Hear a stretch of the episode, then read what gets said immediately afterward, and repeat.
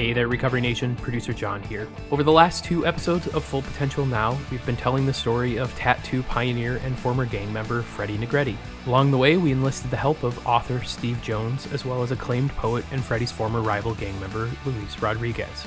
In today's special bonus episode, we shift our focus to Luis Rodriguez hitting rock bottom and climbing back through the Native American recovery method. Stay tuned.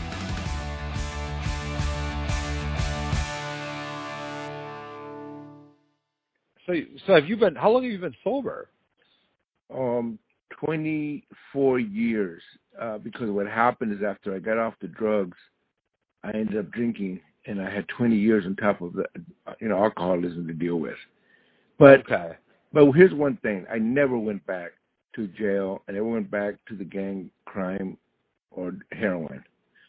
So I had other issues. That's why I have another memoir called. It's called "It Calls You Back," because even when you leave that life, you're still having to address the madness that keeps calling you back. You know, and it takes the form of rage and or some addiction.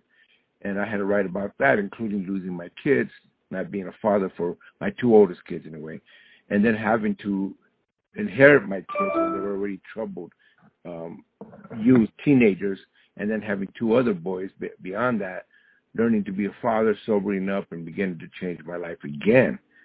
Um, so that was my my trajectory. He had a different one, um, but what I'm saying is that neither one of us. I mean, uh, both of us are homeboys that were heavy duty involved. They did 30, 40 years in prison. They were heroin addicts for 30, 40 years. You know what I'm saying? Yeah. we were still yeah. struggling. We had our relapses. We had our backs and downs, ups and downs, but we were basically we were in and out of jails maybe, but we were really not in that world anymore. It was just our own personal issues that we had to go back and he, he had his. Um and then of course the art kept saving him just like for me the writing uh, it was became writing I, I let go of the art because to be honest with you he really was a talented artist i really wasn't I did all those murals, but I really wasn't that good compared to him. And um but my writing was really where I think my skills and my and my um passions were.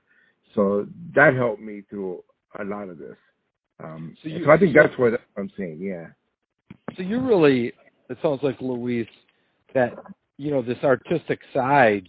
I mean, Freddie as well, but Yeah. you was probably you know murals first and then writing. Yeah. That that kind of would you say that that's kind of the thread was always the outlet for you? Yeah, and I think it saved my life. I mean, uh, people say that, you know, but I can testify to that. Um, I think, I mean, okay, when you're on heroin, and I was on it for so long, it's the hardest drug to leave. Um, I know there's worse drugs out there, but heroin is one of the hardest because it is so compelling, and of course, it's very painful to leave. The only thing that could get me to leave, and there was no recovery programs in East LA. There was no methadone. There was nothing but cold turkey. It's the only way to get out. And the last time I was in jail, I was uh, in the county jail and I was facing six years, minimum six years in prison. And I decided I don't want this life no more. I was prepared to go to prison, but I didn't want to be part of the the prison gang. I didn't want to be part of the Chicano crazy life anymore. And so I started my heroin withdrawals there. Uh, it was just me saying, I need to change. I can't do this anymore. You know what I'm saying? You, when you're tired of being tired, you know? Yeah. Um, I want to dive a little bit deeper here, Luis, Yeah. because I think this Sure. is so important for other people to hear. Yeah. Just, I mean, your side of things. I mean, because there's a lot of people that reach that same point, Yeah. but they can't. They might Yeah. go cold turkey and go for a while, but they go back, and it's probably even some people you know that couldn't. yeah, They might have reached that same decision point you did.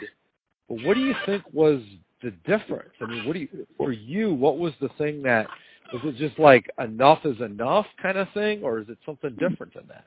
Yeah, it was that, but I think I also had the advantage. I was blessed with, like I said, this mentor, a couple of teachers, people who cared for me. That in my in our neighborhoods, both Freddie's and mine, there wasn't too many people who cared. But when there was, they went all out. I was one of the people that got helped, even though I went back and forth. I was in and out of jails, and they kept coming. My parents would threw me out. I had no more homies. Who almost all of them had died. My close homies and um, they were the only ones. And I told somebody once asked me did I get scared straight, and I was never scared. I was never scared of heroin, never scared of prison, never scared of dying. I was ready to die. I wanted to die so badly. Only I wanted to do it in a blaze, blaze of glory, you know, die for the gang, you know, and that wasn't happening. The thing that helped me is what I call cared straight. I was cared straight. People cared for me. People helped me, and uh, when I ended up in the county jail, they were the only ones that helped me. Not in, I ended up not doing the state prison term because they wrote letters on my behalf. People went to court. The judge said it was the first time he ever saw anybody do that. This is in 1973. I was 18 years old, and I was prepared to go to prison. The judge gave me a break, gave me time served in the county jail, and I walked out with my first heroin withdrawals there, and walked out and said, "I'm never going back. I'm never going back." That's it. That's it. I had a little opening in my life. A door opened, and I had to go through it. You know what I'm saying? Yeah. And then, So- so then, yeah. yeah. Then you you you went through it, and then is that where the alcohol kind of comes in? So you Yeah, which is the the drugs, the sad game. part. This is the sad part. I don't know if you know, but people who are on heroin when they're teens, there's actually millions of people in this country, but most of them get out of it. I don't know if you're aware of that. But alcoholism ends up being number one way that they go. Drinking. Yeah, they sort of like flip flop Yeah. the addiction. Yeah, Um, and that's what's bad. Now, for me, it was like, well, at least see, I'll tell you why heroin was was bad for me. Not because I didn't care for it. I loved heroin. I would have stayed on heroin my whole life. I didn't want to be owned by the gang, by the police, and by the drug, and that's what happens. Heroin, you're owned by everybody. You know what I'm saying? Yeah, it's Uh, a great I- way to put it, Luis. Yeah, I was uh, homeless in the streets when I was 15. I was using heroin intravenously, and I was stealing. I was mugging people, and I saw people do the most horrendous things for a fix. And maybe there's a part of me. I was in the abyss, but I couldn't fall all the way down. You know what I'm saying?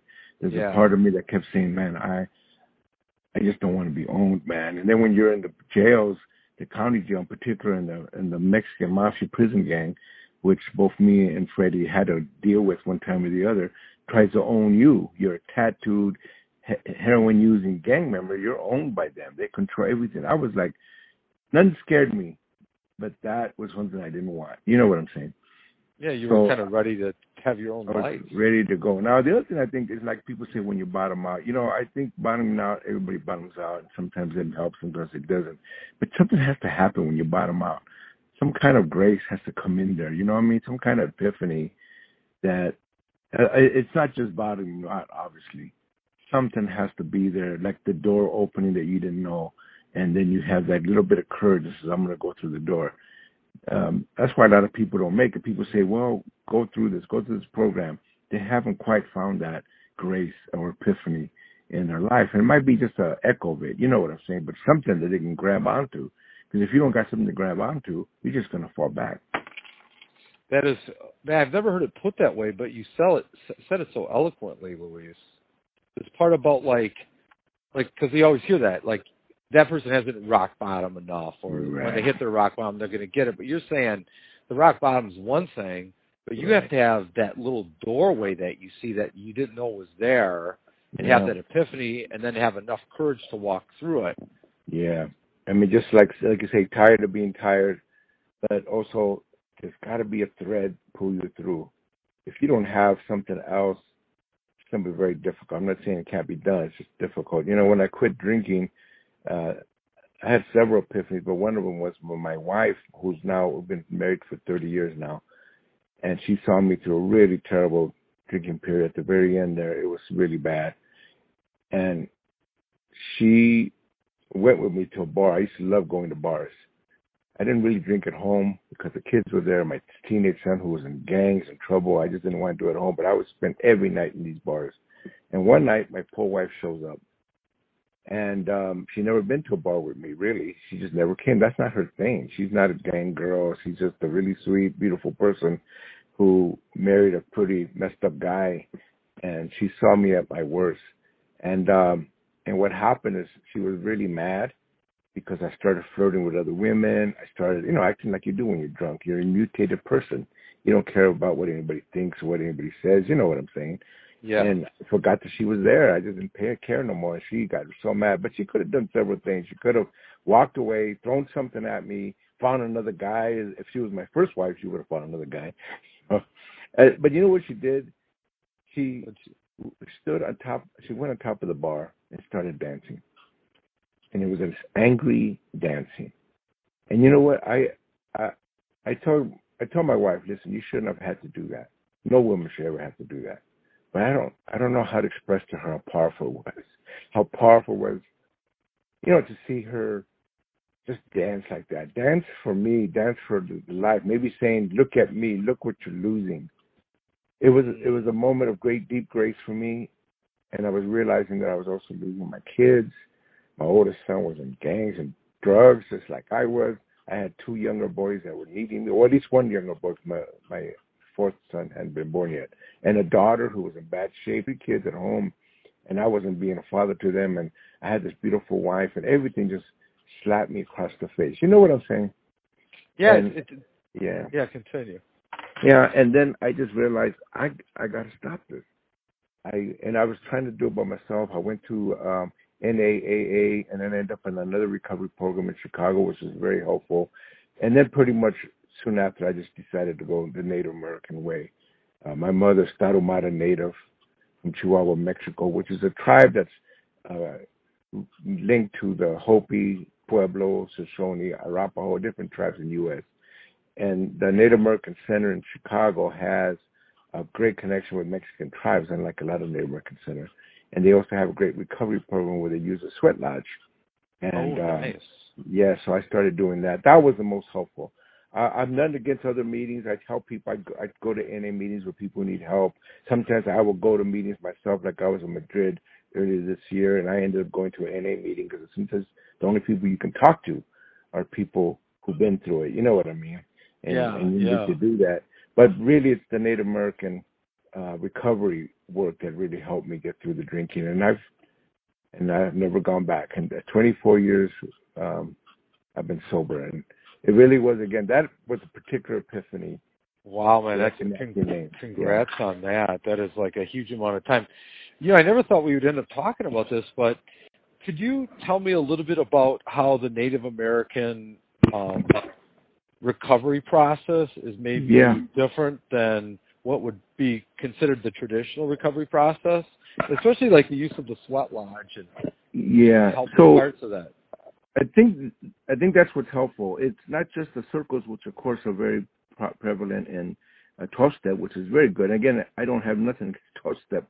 It saved a lot of people's lives. I I just um, found something that was more to my roots, you know. And uh, what they do, though, the sweat lodge is a very powerful tool. It's a purification ceremony. It, it through the sweats, through the prayers, through the sage, through the cedar, all these natural elements, you start re- removing a lot of toxicity. And not just toxicity in your body, which of course comes from all the drugs and alcohol and everything you're having, but also the spirit, you know, your toxicity in your own spirit that has held back um, your life, that has trapped you, you know, and all kinds of these kind of things that people do. It's very powerful and it is hard. It's a it's an ordeal. Uh, sometimes you feel like dying in there. You're not gonna die. It's it's very healthy, but you have to go through this ordeal. And then you got a community of Native peoples who look at you and respect you and honor you. And and it's in the total darkness, so you can cry, you can pray, you can do whatever you need to do in there. Nobody's going to notice it, and you just do what you have to do. And then you come out of it, you know, just a different space. And if you do enough of it, it really is powerful. Um, I've, I've introduced it in recovery programs with Homeboy Industries, which is the main um, home intervention, I mean, gang intervention program here in LA. I've introduced it in prisons. Now there's several prisons that have done it, and some have done it on their own.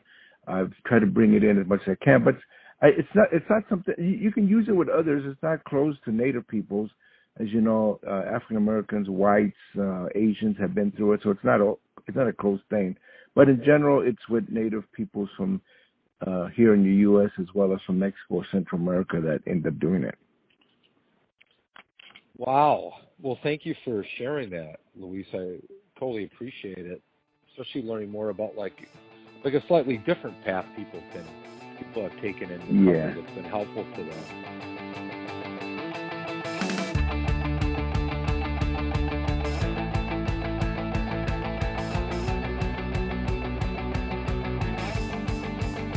Hey there, Recovery Nation. Producer John here again. Thank you to Luis Rodriguez for taking the time to help us tell Freddie's story and for sharing his own as well. Check out Luis's book, It Calls You Back An Odyssey Through Love, Addiction, Revolutions, and Healing.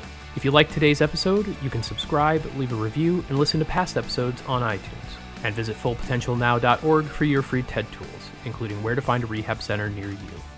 Thanks for listening.